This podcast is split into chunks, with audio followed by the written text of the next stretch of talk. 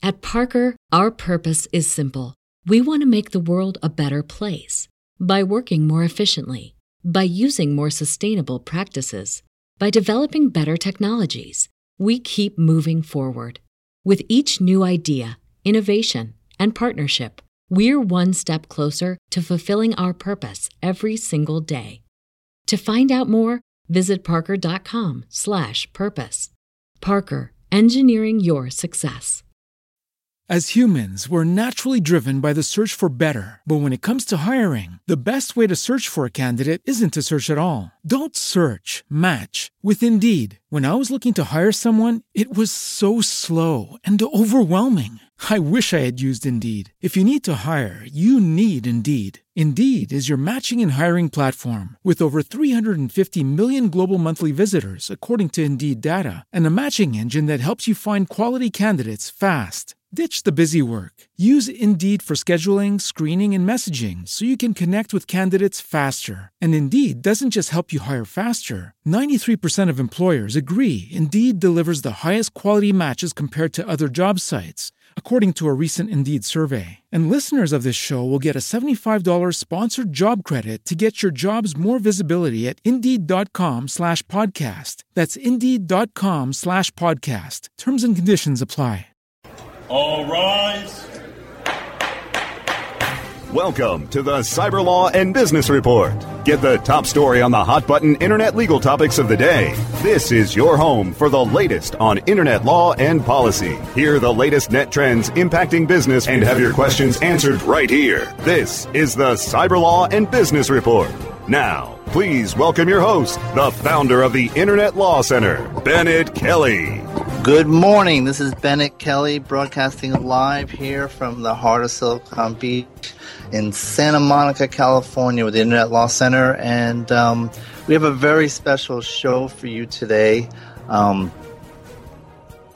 I think what moved me to um, go down this path Um, was some of the response to the Trayvon Martin um, verdict.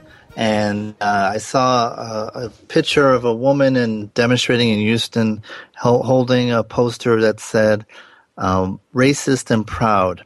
And, um, you know, something with that is just um, reprehensible to me, reprehensible to everything this nation stands for, repre- reprehensible to everything the Judeo-Christian um, faith stands for, and um, it's against our heritage, um, although very much part of our history. And so uh, I thought I'd do an exploration on the role of the internet in promulgating hate and in de- and um, giving these people a forum that maybe they shouldn't have, or giving them tools to operate in ways that they wouldn't didn't have beforehand. And I have the very good fortune of having uh, one of the most renowned uh, experts on this area. In um, we have uh, Rabbi Abraham Cooper from the Simon Wiesenthal Center, and um, um, Rabbi, are you with us? Yes, Bennett. Thank you for having me on. I want to thank you for joining us, and this is an important topic, and um, and you know, um, it's it's hard to convey, um, you know. How does one address something like this? But let's start with the basics. Um, Doctor Cooper, can you tell us a, a little bit about the Simon Wiesenthal Center? Well, um, I came to Los Angeles thirty-six years ago uh, this month to help found the Simon Wiesenthal Center together with Rabbi Marvin Heyer. We're an international Jewish human rights uh, N G O. Uh, we have status at the uh, United Nations, uh, UNESCO, many who are teaching, if you will, an uh, unusual kind of teaching institution, meaning museums, uh, documentary films. We have two Academy Awards. Uh, and we're named, uh, we were named initially in honor and now in memory of the great Nazi hunter, Simon Wiesenthal. Mister Wiesenthal was a victim of the Nazis because uh, he was born Jewish, not because of anything he or six million other uh, innocent uh, people had done in Europe. Uh, was uh, liberated by the United States military in Mauthausen in May nineteen forty-five. He weighed uh, under ninety pounds. He and his wife lost eighty-nine members of their family. They'd been trained as an architect, decided to to give uh, uh, value and meaning to his life after the war by what he thought would be three or four years of helping the U S go after uh, the perpetrators of uh, genocide. And that turned into his um, lifelong uh, activity of uh, going after the perpetrators uh, of mass murder uh, at a time during the years and decades of the Cold War when, frankly, nobody was in, no government was interested in it, and yet managed to bring eleven hundred of those criminals before the bar of justice. And when we asked him back in nineteen seventy-seven for his good name, he really had only one question. He said, look, of course you're going to help me go after the old Nazis, but I'm an activist and I want to know whether or not you'll also be an institution that will be uh, on the lookout uh, to combat uh, contemporary hatred and to look for the early signs uh, that um, we missed in the nineteen twenties and thirties with uh, with an Adolf Hitler. So um, I head up the social action uh, activity of our uh, our center. Obviously, we've entered the final phase of the Nazi war criminal issue with the right. uh, last of the perpetrators, witnesses, and victims inexorably leave, leaving uh, history stage. But um, the issue of uh, today's bigots and racists is really what's been my job over the last uh, three decades. And uh, basically, uh, we discovered, uh, going back about, uh, well, close to twenty years ago, we were doing some undercover work uh, in Germany, in the neo-Nazi movement there. And uh, some of the activity here of uh, K K K types was that even before the internet, many of the leaders, racists, Nazis, et cetera, people totally on the margins. Uh, you know, they were called the lunatic fringe, but they had rather sophisticated approach to technology, including, you know, using computers and, and trying to get organized. And so when the internet uh, came came uh, to be, uh, we just followed, you know, the rats.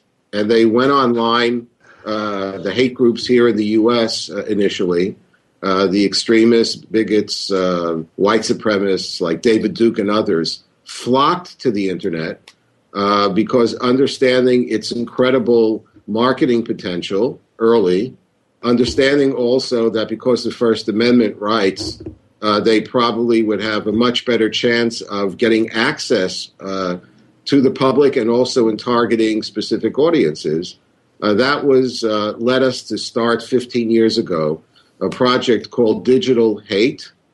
And later on, on September twelfth, two thousand one, we changed it to Digital Terrorism and Hate. Now, so, um, I, I just want to point out that um, I think some seventy-two years ago today, um, an entire town in um, Lithuania, Grost, Lithuania, was um, all the entire Jewish population of the town was exterminated today. Um, I was just noticing that, and um, but in, in in dealing with hate groups today, coming from you know also prosecuting Nazis, um, do people have a perception that well the Nazis were so bad that that, that was just they're they're just unique class and and nothing can ever be that bad? Does do they get so? Um, Not for lack of a better word, glamorized as being so evil that it's hard to imagine something else approaching them? Well, uh, that is one of the uh, challenges. I think the biggest challenge of all is right now the distance of uh, time. Uh, America's greatest generation is also leaving the stage. Yes, uh, Vietnam is uh, war is considered ancient history, and World War Two, you know, for many young people, uh, really is uh, irrelevant. So There, there is an erosion uh, uh, in terms of understanding the depths and the scopes of the racism and hate uh, and and murderous genocide of the Nazis, on the one hand, and on the other hand, a fascination. Uh, in, let's say in Asia right now, we have this bizarre but very troubling trend of the embrace of Nazi symbols, Hitler, and all the rest. Uh, in measure, one measure because Hitler was a strong leader. They didn't know anything about the other stuff he did because they're from Asia and they their history does not did not really get directly impacted by Nazi Germany. The aesthetics of the Nazi symbols are used in sports bars, uh, uh, in advertising campaigns. Uh, it, it is a problem even there. So uh, the first, uh, the most important, you know, disinfectant for hate is the truth, is historic truth. And the challenge is, how do we educate younger generations about what really happened to real people? Uh, the good news is, you know, there's some wonderful things going on online all over the world. The bad news is that extremists of all uh, ilk, both the people we would call, you know, bigots and racists, and also those seeking to uh, uh, promote, fundraise, and train for terrorism, they also understand the uh, historic um, potential of the internet, especially now with social networking. So the front lines, the uh, the battle really for the hearts and minds of uh, young people here in the States and, and all over the world is being fought out um, uh, within uh, the internet technologies. And uh, I wouldn't say so far that the good guys have uh, won the day, neither in the marketplace of ideas and uh, neither in uh, degrading the uh, the uh, use by terrorists of internet uh, technologies. Now, it, it's interesting you talk about um, rewriting history or denial, and um, you know, I mentioned briefly offline that I, I actually had an encounter with a, a white supremacist group, and they objected to something I had written about the the history of the um, Confederate battle flag, and um, And so I was getting inundated with emails that all contained um, almost virtually identical excerpts of speeches by uh, Lincoln, and that all were um, virtually identical in leaving out key passages to render, give them complete opposite meanings. And um, you know, just the whole effort to of them to rewrite the history of the Civil War, and then you know, just recently here in out in in, in Southern California, we've had the instance of the city of Glendale um, putting up a monument to the um, Korean comfort women who were conscripted into service by the Japanese army, and you know, forced into you know, basically um, being um, prostitutes for the army, and um, the be getting uh, the city being attacked by the right wing in Japan, who still to this day refuse to, to uh, acknowledge what has happened. And then, you know, the same city is also very active with an Armenian community and the, dealing with a, a Turkish government that refuses to, to deal with what is going on. And so the battle of history is very much present, it seems. Right. I think maybe the most uh, relevant um, example Uh, would be uh, m l king dot org. You have a website that's been up there for over a decade. Uh, and we know that every year around January, virtually every middle school, junior, and senior high school student's got to do a project about Martin Luther King Junior Right. m l king dot org purports to be a resource for people to look at uh, when they're doing their research. Of course, it's put up by the white supremacists. So there is no online librarian. There is no quality control. You do have in the United States, obviously, uh, when we're talking about hate groups anyway, terrorism, I think, is different, you know, the the bottom line of freedom of speech. And so the challenge, and you're an attorney, so you deal with these issues. The, our approach from the Wiesenthal Center globally at looking at these issues is we deal with it based on the democracy in which the material is uh, is uh, uh, posted. Right. So, for example, in Canada, our neighbor to the north, they have very strong anti-hate laws, and they can also tell they tell uh, providers if there's material uh, that you allow to be provided on your service that's used uh, to uh, uh, to inspire or to guide someone into a violent Uh, uh, act of hate, you can be held uh, culpable as well. So Canada, Canadians do actually a pretty good job of scrubbing uh, the, the uh, hate, hate stuff. In fact, most of it gets imported here. Our, our approach on the issue of hate is to go to the providers and to point out uh, something you're very familiar with because you're an attorney, but most of us consumers never look at. That when you hit that gray button that says, I agree, yes, and none of us, except for well-paid lawyers like uh, Bennett, uh, we never read it. But if you do read the boilerplate language of the contract, uh, that in fact does include that if you misuse the service, yes, they have the right to throw you the hell off. So that has been our uh, uh, approach, and now the way we've encouraged people in the United States is to not just say, isn't that terrible, but to be proactive and to uh, get the bums thrown off, if you will, even if it means they'll find another way to uh, to get back on. And um, that extends also to social networking. We have very uh, good relationships with uh, Facebook, and we're in contact with most other uh, companies, which is Uh, our basic approach is to the companies, set your own rules, be transparent about those rules, make sure that individuals your comp- or groups that want an answer don't have to deal with the Wizard of Oz. Uh, if you, you know, the Wizard of Oz uh, uh, syndrome is when you send an email and you get a uh, automatic email response that basically says, thanks a lot. If we feel like responding to you, we'll send you another email.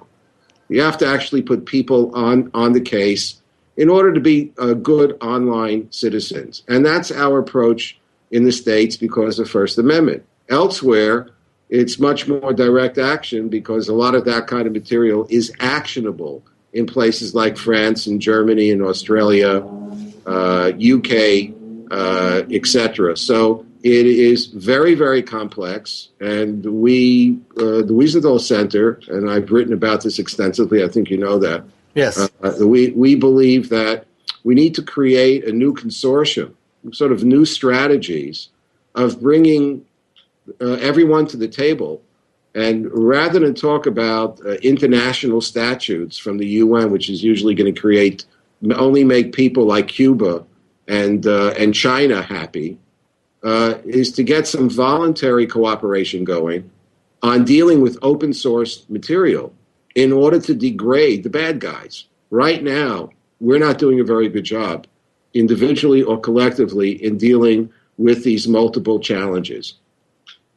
Now, are there any actors, uh, you know, in terms of you- the uh, providers that you deal with, you know, domestically that have been, you know, very um, cooperative or, or yes. at least f- shown great foresight in this area? Uh, I would say that the uh, the company uh, that is um, uh, shown uh, the most leadership directly on the questions that we've raised has been Facebook. In fact, a uh, guy, I don't know if he's related to you, but Chris Kelly uh, was the founding uh, uh, person who wrote their terms of use.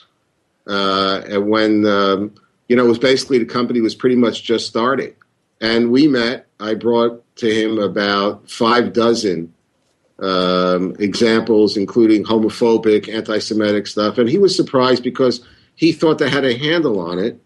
And it was already bigger than they had imagined. But the most important thing was that the terms of usage for Facebook, their own business model, anticipated people trying to leverage the technology and the service to do illegal or uh, you know, racist or, or hateful things. So we already had a basis for a conversation. Today, as you know, Facebook, I think, has over a billion separate users worldwide.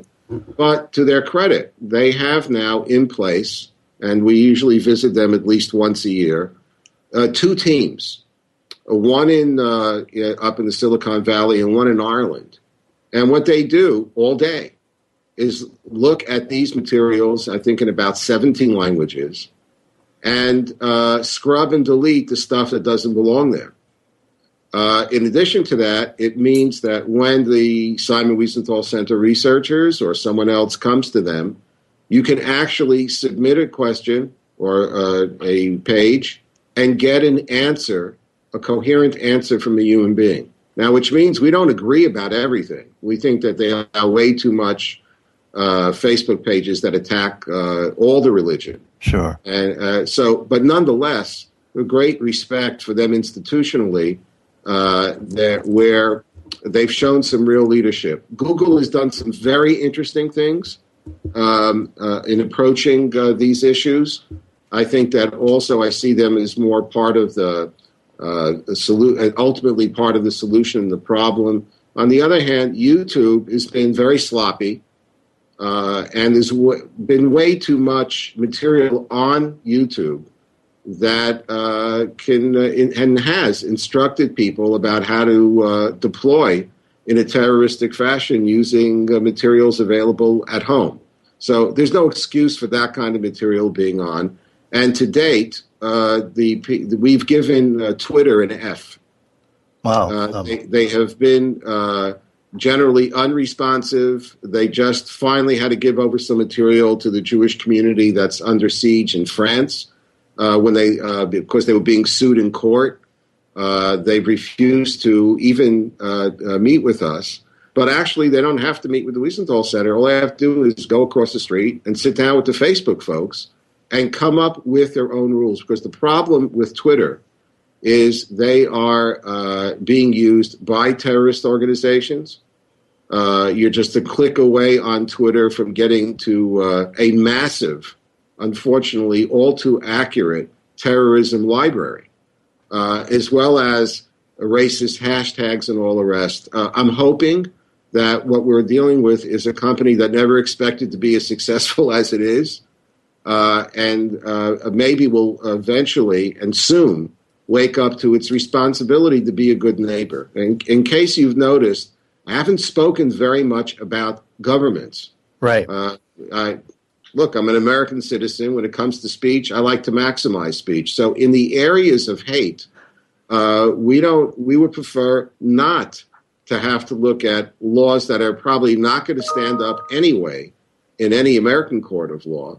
Right. So we don't need uh, grandstanding or posturing. We really need a you know a, a sort of online community commitment uh, to figure out a way to deal, isolate, marginalize. We're never going to uh, get rid of all the hatred. We haven't been able to get rid of the hatred in the real world, so you're not able to eliminate exactly. it online. However. Oh. Uh, you know, when it comes to the issue of terrorism, we have a completely different approach. Now, um, just just for the record, um, Chris Kelly is um, is a friend, and but not a relative. Um, although, strangely enough, we have brothers of the of the same name. And um, and at one point, um, while Chris was uh, with Facebook, there was also a director of security named Max Kelly.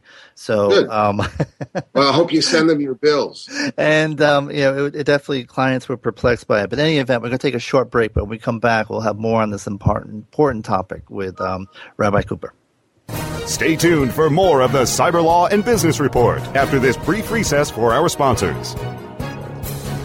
If you're constantly struggling to find more customers, revenue, or hours in the day, Infusionsoft can help you have the business you've always wanted. For over ten years, Infusionsoft has been helping business owners, just like you, find the financial freedom and peace of mind you've been searching for. I'm Scott Martineau, co-founder of Infusionsoft. If you're struggling to find more customers, more revenue, or more hours in the day, Infusionsoft is the proven solution you're looking for. Infusionsoft, the only all-in-com slash radio.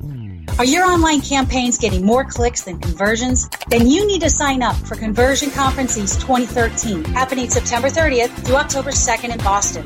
If you want to start increasing revenue and stop wasting money, you ought to be at Conversion Conference East twenty thirteen. Discover why Conversion Conference was selected as one of twenty thirteen's must-attend conferences by Under thirty C E O, and why over nine hundred leading companies send their marketing teams, web designers, and executives. What's more, webmaster radio dot f m listeners get a ten percent discount on their pass. Simply register online at conversion conference dot com with promo code W M F M, or click through the Conversion Conference banners on the webmaster radio dot f m website. Wouldn't it be nice to invest less and convert more? See you at Conversion Conference East twenty thirteen in Boston, September thirtieth through October second. Sign up with promo code W M F M for ten percent off registration right now at conversion conference dot com.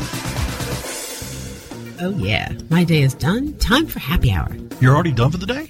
Yeah, because I use certified knowledge dot org. Their P P C tools literally save me hours every day. How do you keep on top of all of Google's new features? Easy. With Certified Knowledge, their interactive learning modules keep me up to date. And if there's something I don't know, I can watch their video lessons without having to hunt around the Google Help files. Great. I'm ready to expand my knowledge. Hi, I'm Brett Geddes. I'm the only leader officially supported by Google to teach the advanced track of the AdWords Seminars for Success. I personally recommend certified knowledge dot org as your one-stop shop for all your P P C needs. Learn, optimize, connect. Be smart. Go to certified knowledge dot org now. Welcome to S E O one oh one, your introductory course on search engine optimization. So, turn on your computers, open your minds, grab your mouse, and get ready to get back to the basics. S E O one oh one. On demand anytime inside the search engine optimization channel, only on webmaster radio dot f m. The best gavel-to-gavel legal news and information on the net is right here. This is the Cyber Law and Business Report. Only on webmaster radio dot f m.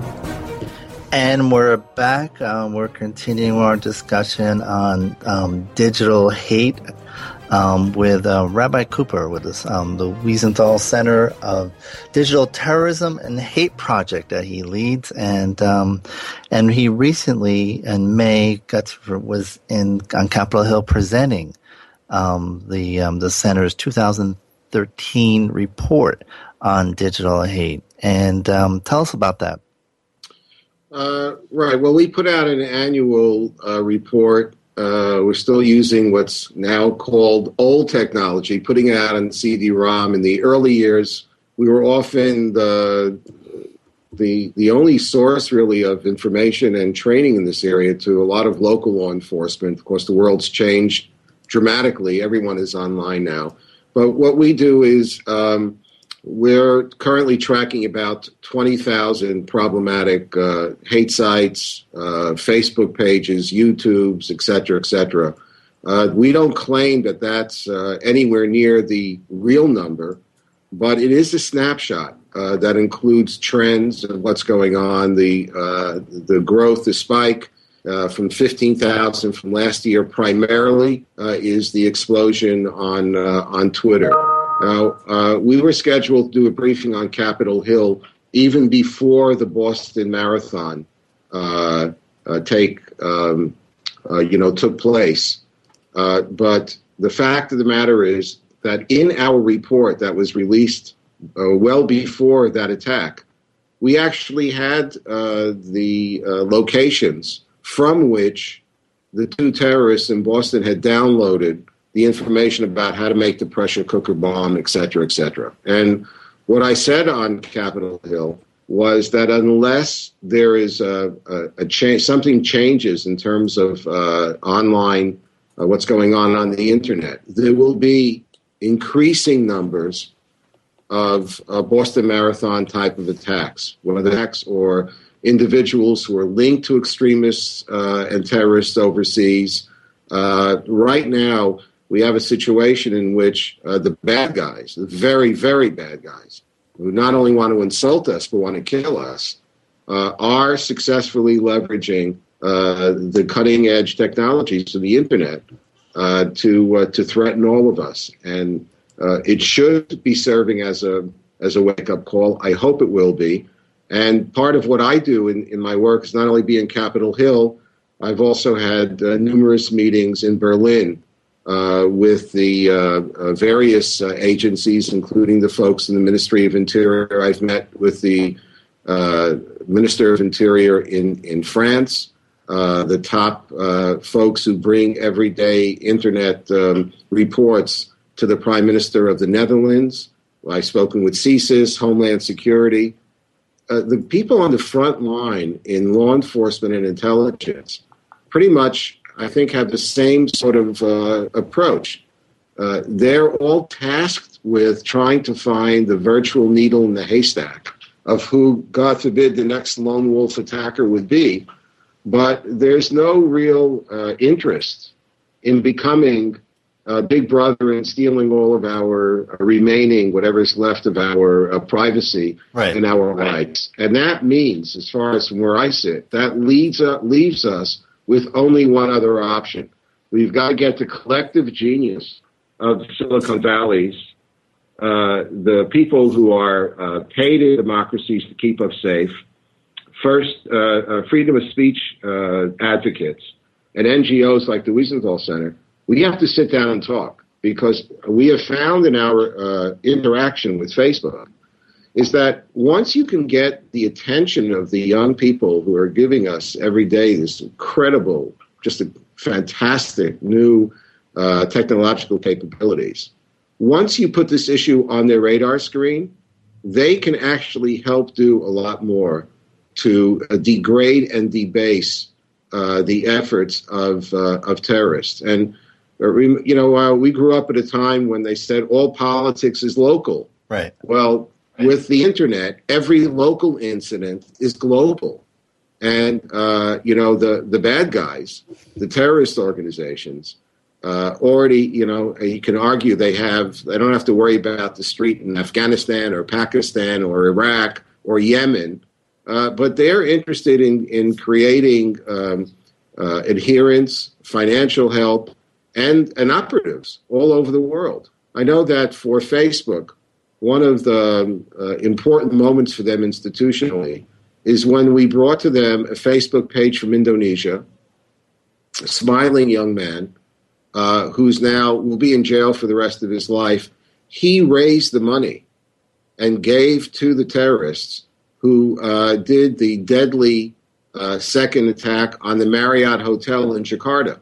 Wow. He raised the money on Facebook for that for that attack. Now, obviously, he didn't say it's going to be for the hotel. No. But the fact of the matter is, uh, it, it, when they saw that, and their first reaction was, well, we're not in business for that to service, you know, these the, these killers.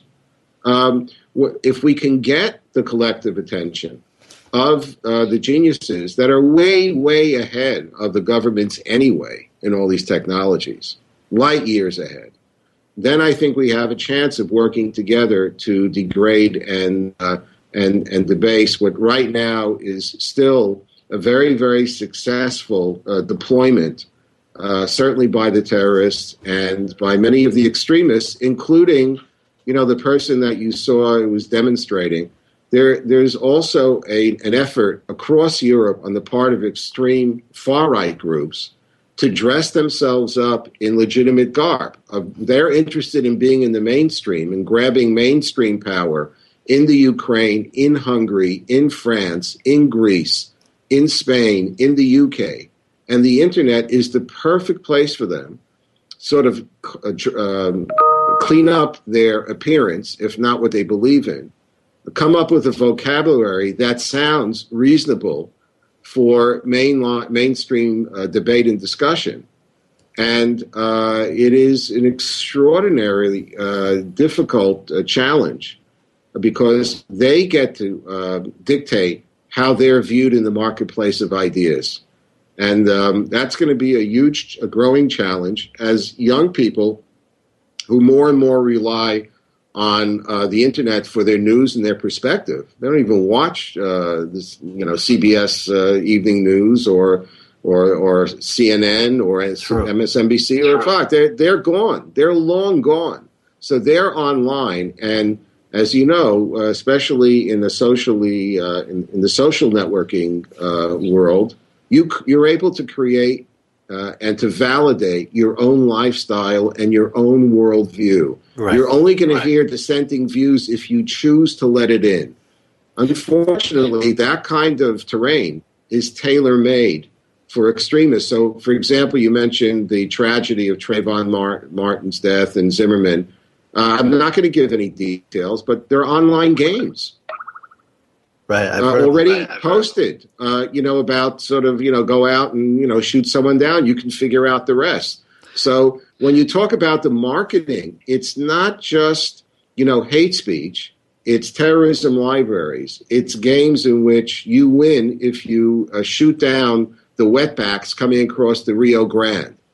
Uh, or or uh, there are anti-gay games. There are games to uh, uh, targeting Turks in Germany, Holocaust denial, uh, stuff from Hezbollah looking to try to get young people in the Arab and Muslim world to uh, to embrace their worldview. It, whatever uh, the internet technologies uh, introduce and make available to the public, they are already there.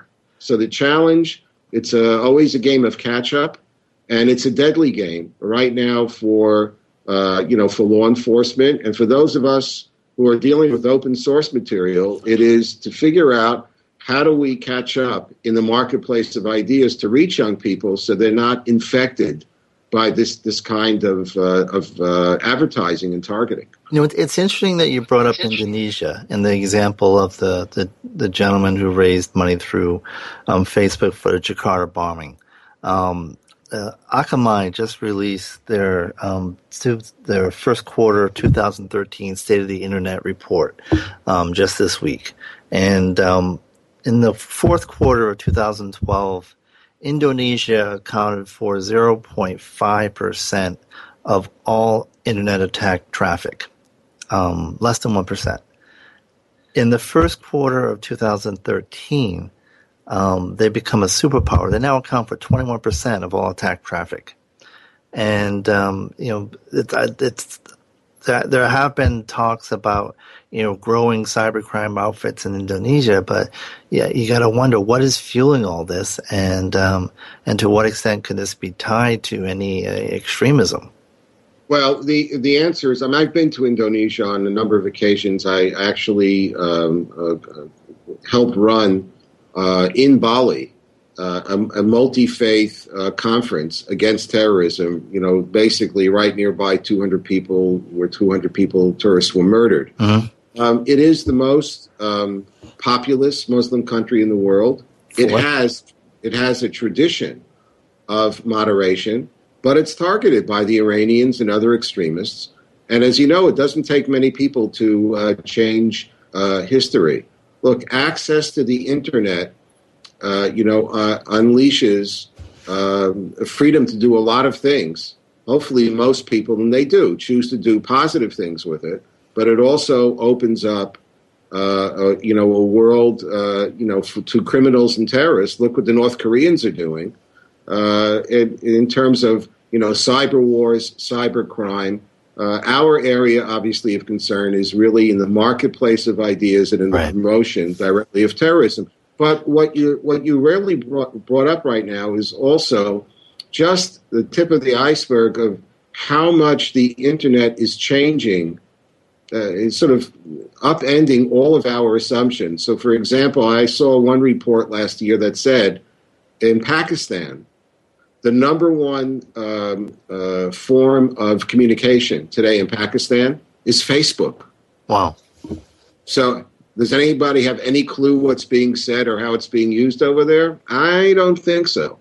Uh, should they be? Yes, uh, probably. Should, yeah. So it, it is... It is a game changer. It's really massive. And, and we, again, there are technological tools that exist and that can be fine-tuned in order to, um, you know, help us uh, track stuff. But I think first and foremost, we need awareness within the internet community itself and especially among young people. So, for example, um, about now a little over a year ago, we created a special app, password-sensitive app for Um, law enforcement so they can get real-time access to our research.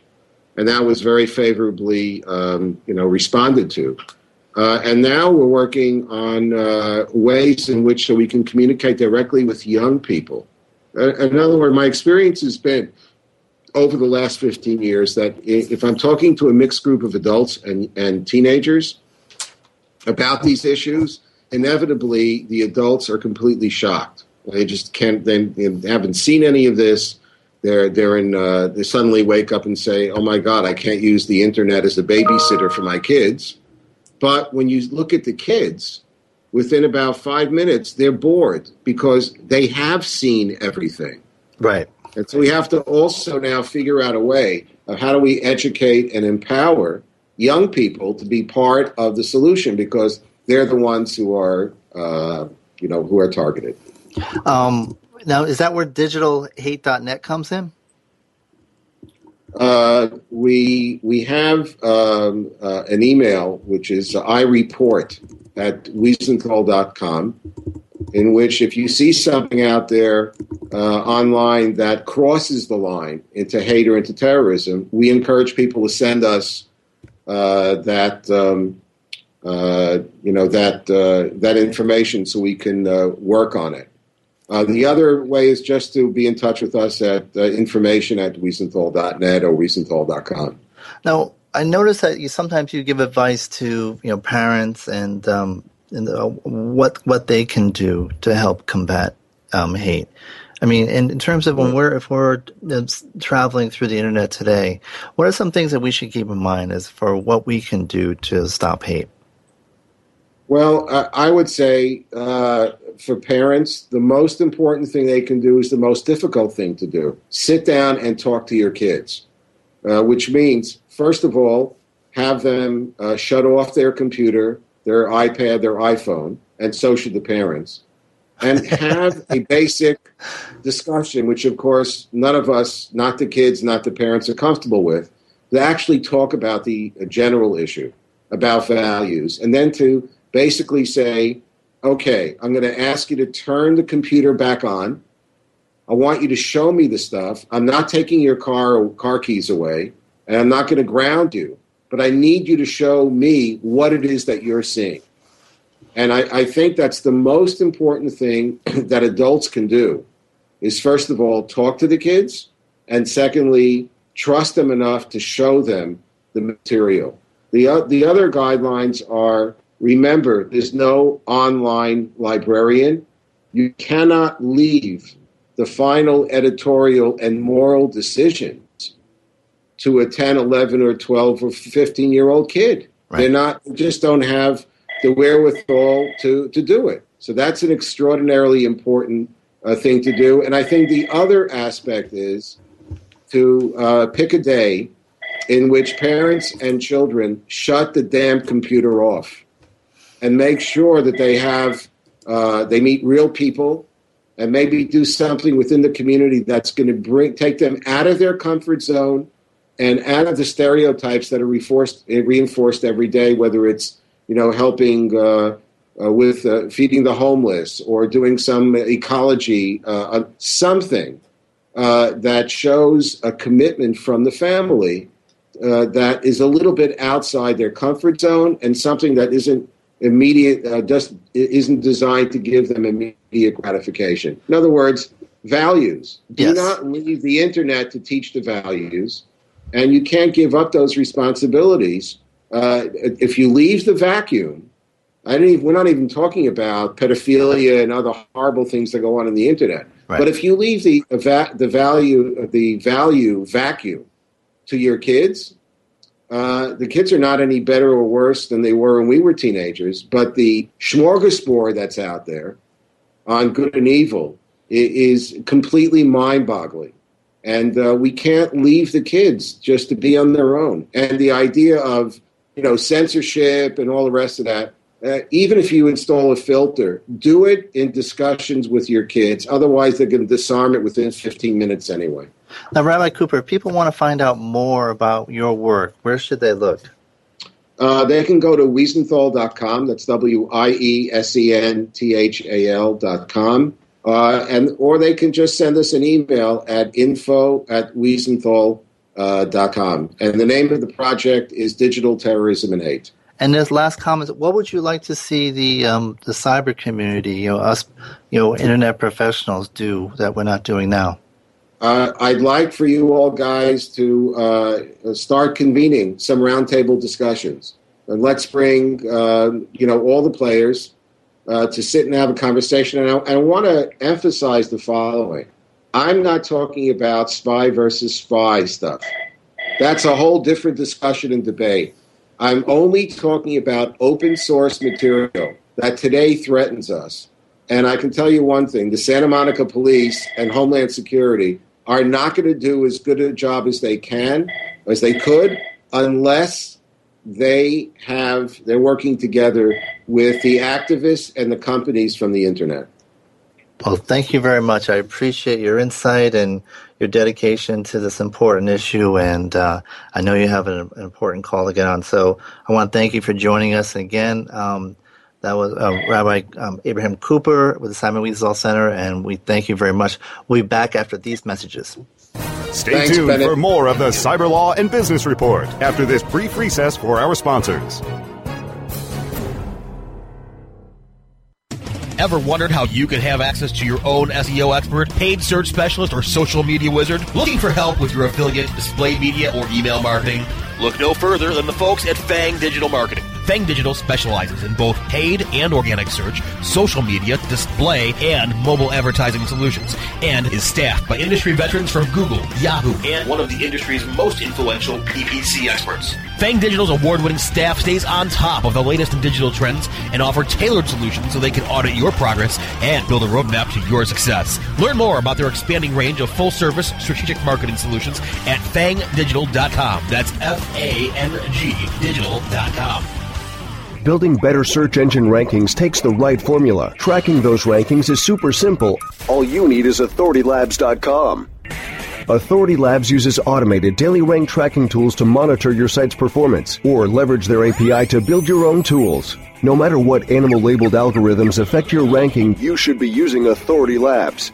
Unlimited users for no additional cost and white labeling can help keep your clients updated and save countless hours of creating reports. Whether you're running sites with just a few or millions of keywords, what you need is authority labs dot com.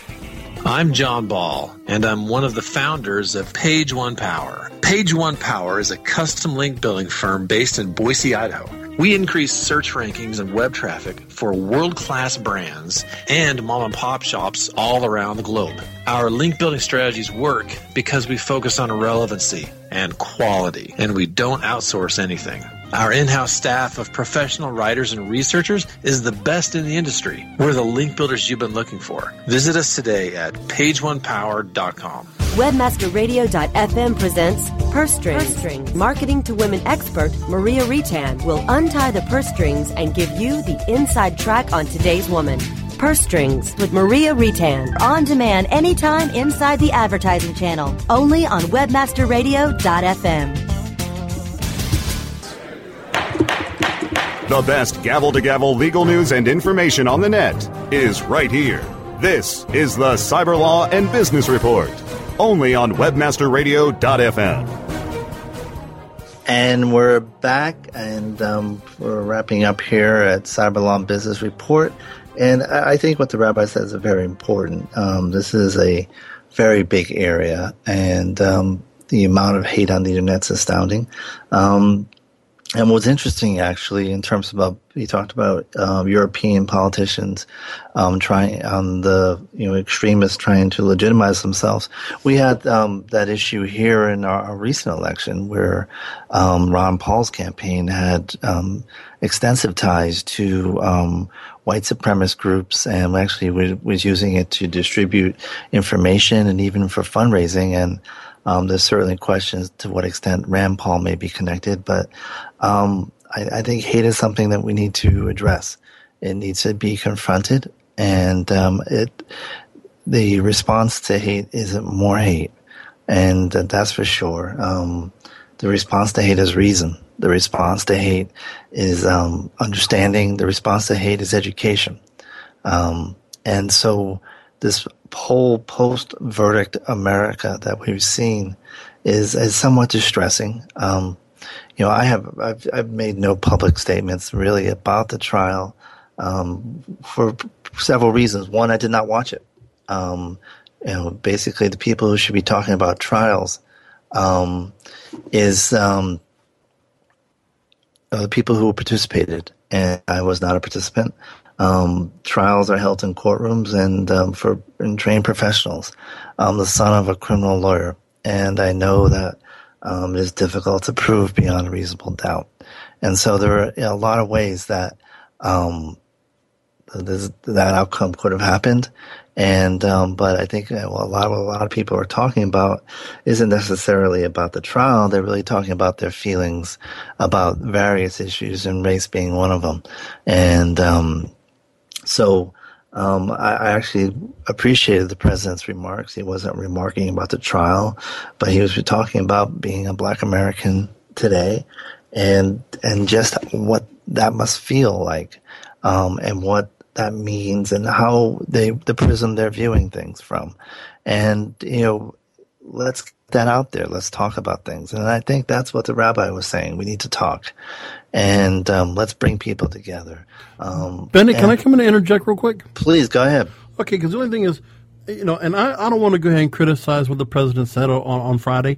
The only thing I would say is just that it's kind of odd that the, that kind of discussion was brought up after all the uh, election speeches, the all the pre-election speeches about bringing America together, and then hearing a story like that was kind of just off the end of what I normally would hear from the president. So it was kind of odd about why this kind of speech was brought up and why he brought up this kind of rhetoric on on us during this time. And then, of course, you just wrote, I just made a point of what I just wrote in the, uh, talking to you privately, was that I don't like the fact that the media gets to go ahead and control when we dis- decide to go and discuss hate speech and racism. I mean, the idea is that yeah, sure. it's a convenient water cooler subject. I don't appreciate that, regardless of any political bias either one of us or anyone in the audience has. I just don't like the fact that the media gets to control this. They get to control us with a trial like this or other events that come up where they get to basically tell you, okay, this is where the racism comes in. And it just gets brought up, and I'm just not happy about that. You know, I, I think um, it's. I was thinking this morning, you know, since we were having a rabbi on the show, and um, you know, we're a country that was founded on, you know, by people seeking religious liberty. Correct. And so, uh, religion is at the core of our founding, but race is at the core of our history. And um, it seems to have defined so much. Um, and I think what the president was saying on Friday was really um, – he wasn't talking about the verdict because, you know, he it wouldn't be appropriate for him to do so. But what he was saying is that um, the black community was upset, and he could was just trying to s- explain to America in a way that, you know, maybe this is why. It doesn't necessarily mean that the verdict was wrong. It's just that that's the, you know, everyone coming to this trial, um, the participants and the non-participants alike, have a history that brought them there. And this is the history that brought them there. And this is how they are viewing it. And so, you know, and because part of, I think, um, what polarizes the races is, um, in people coming with predisposed views and then reacting in a way that doesn't uh, appreciate how the people came to those views. And so, um, you know, and so what's happened, I think, in, in the Zimmerman um, verdict is that you have people, um, you know, who, who rightly or wrongly, you know, are unhappy with the verdict or are happy with the verdict, and then, um, you know, making judgments on the other side based on, you know, them having a view that's different from theirs. And uh, I think what the president really was trying to do is is trying to invoke a little more understanding. Um, just say, you know, people can be upset, and still that doesn't mean the verdict is right, isn't wrong, isn't excuse me, doesn't mean the verdict is wrong. You know, you can you can have a proper verdict. It can be something that's, you know, the right result in the law. Um, but, you know, they still have a right to be unhappy because of, you know, that's just the unfortunate um, circumstance of history. The, the other thing is, goes, I will note that, you know, Zimmerman, I saw him on um, um, Sean Hannity's show, and uh, he seemed to suggest that people owe him an apology. And, you know, a verdict of not guilty is not a verdict of innocence. And, um, you know, not guilty is a very high Um, a guilty verdict is a very high standard, and so what, what the Florida jurors determined was that um, there wasn't sufficient evidence under that high standard. Um, you know, he may be innocent. I'm not going to say I don't know, but you know, it, it's a leap to make that conclusion that uh, a not guilty verdict means I'm innocent and everyone has to apologize. So, frankly, I'd rather you know, have us move on from this trial. I, I think trials are not a good way um, to um, debate things. I think they're very polarizing. They're very, you know, very by their very nature, they're very lurid, and um, and I think um, yeah, the media that tends to cover them um, are too often are over dramatic. And um, if I said Nancy Grace in that sentence, I, then that was not a coincidence. And I still think I still think that the president's remarks, the timing, it's not anything that he hadn't said in his own memoirs, in his own book, but the only thing was just that a week removed from that trial, just like you said, we'd like to move on, but this didn't help us move on. This actually kind of just created us to go ahead and speak more about it. And if he was going to use that time to go ahead and keep the message going about what the message should have been was, we need to go ahead and look past all this, that these preconce- preconceived notions about ourselves as, as whatever racial color or mixture that we have, we need to go move on and see that we're neutral and that we're all together as a free America. We're all here, and, you know, the, the word needs to be pushed around. I think what he was trying to do was, I think he saw uh, a black America that wasn't understanding white America and was speaking at white America, and a white America that wasn't understanding black America and was speaking at white, at black America. And he was just trying to be a conduit, saying, you know, guys, you you guys aren't understanding each other. Um, here's you know here's where we are. And um, but we only have a minute left. I want to just make a plug for next week. Um, um, talking about, we're going to be covering revenge porn, and we're going to have some victims of revenge porn, and uh, one of the lawyers um, leading a class action lawsuit in Texas to take down one of the biggest revenge porn sites there. And so, you know, this is a, a variation of hate on the internet, but it's a very important topic. Um, people's lives are being ruined, and um, so there's some state laws pending in California, I mean, legislation pending in California and Florida, and um, so they're going to talk about this very important issue and very personal subject for them. So it'll be another special show next week on this very channel. We'll be talking about revenge porn, and um, but again, I want to thank Rabbi Cooper, and um, I also want to um, say um, join us next week. We'll be right here in the heart of Silicon Beach. Um, this is Bennett Kelly at the Internet Law Center. Court is adjourned. We'll see you next week.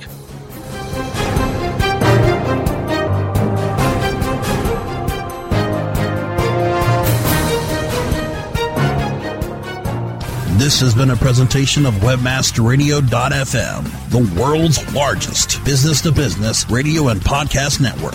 We welcome you to sample past episodes of this program, as well as our complete library of programs, on demand or on the air via our twenty-four seven live audio stream at w w w dot webmaster radio dot f m. The opinions expressed on this program are those of the guests and hosts and do not necessarily reflect those of Webmaster Radio dot f m's management or sponsors. Any rebroadcast or redistribution without authorized consent of Webmaster Radio dot f m is prohibited. At Parker, our purpose is simple.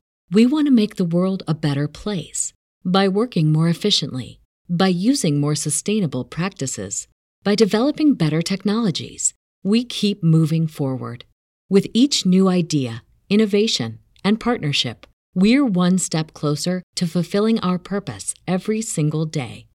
To find out more, visit parker.com slash purpose. Parker, engineering your success. As humans, we're naturally driven by the search for better. But when it comes to hiring, the best way to search for a candidate isn't to search at all. Don't search, match with Indeed. When I was looking to hire someone, it was so slow and overwhelming. I wish I had used Indeed. If you need to hire, you need Indeed. Indeed is your matching and hiring platform, with over three hundred fifty million global monthly visitors according to Indeed data, and a matching engine that helps you find quality candidates fast. Ditch the busy work. Use Indeed for scheduling, screening, and messaging so you can connect with candidates faster. And Indeed doesn't just help you hire faster. ninety-three percent of employers agree Indeed delivers the highest quality matches compared to other job sites, according to a recent Indeed survey. And listeners of this show will get a seventy-five dollars sponsored job credit to get your jobs more visibility at Indeed.com slash podcast. That's Indeed.com slash podcast. Terms and conditions apply.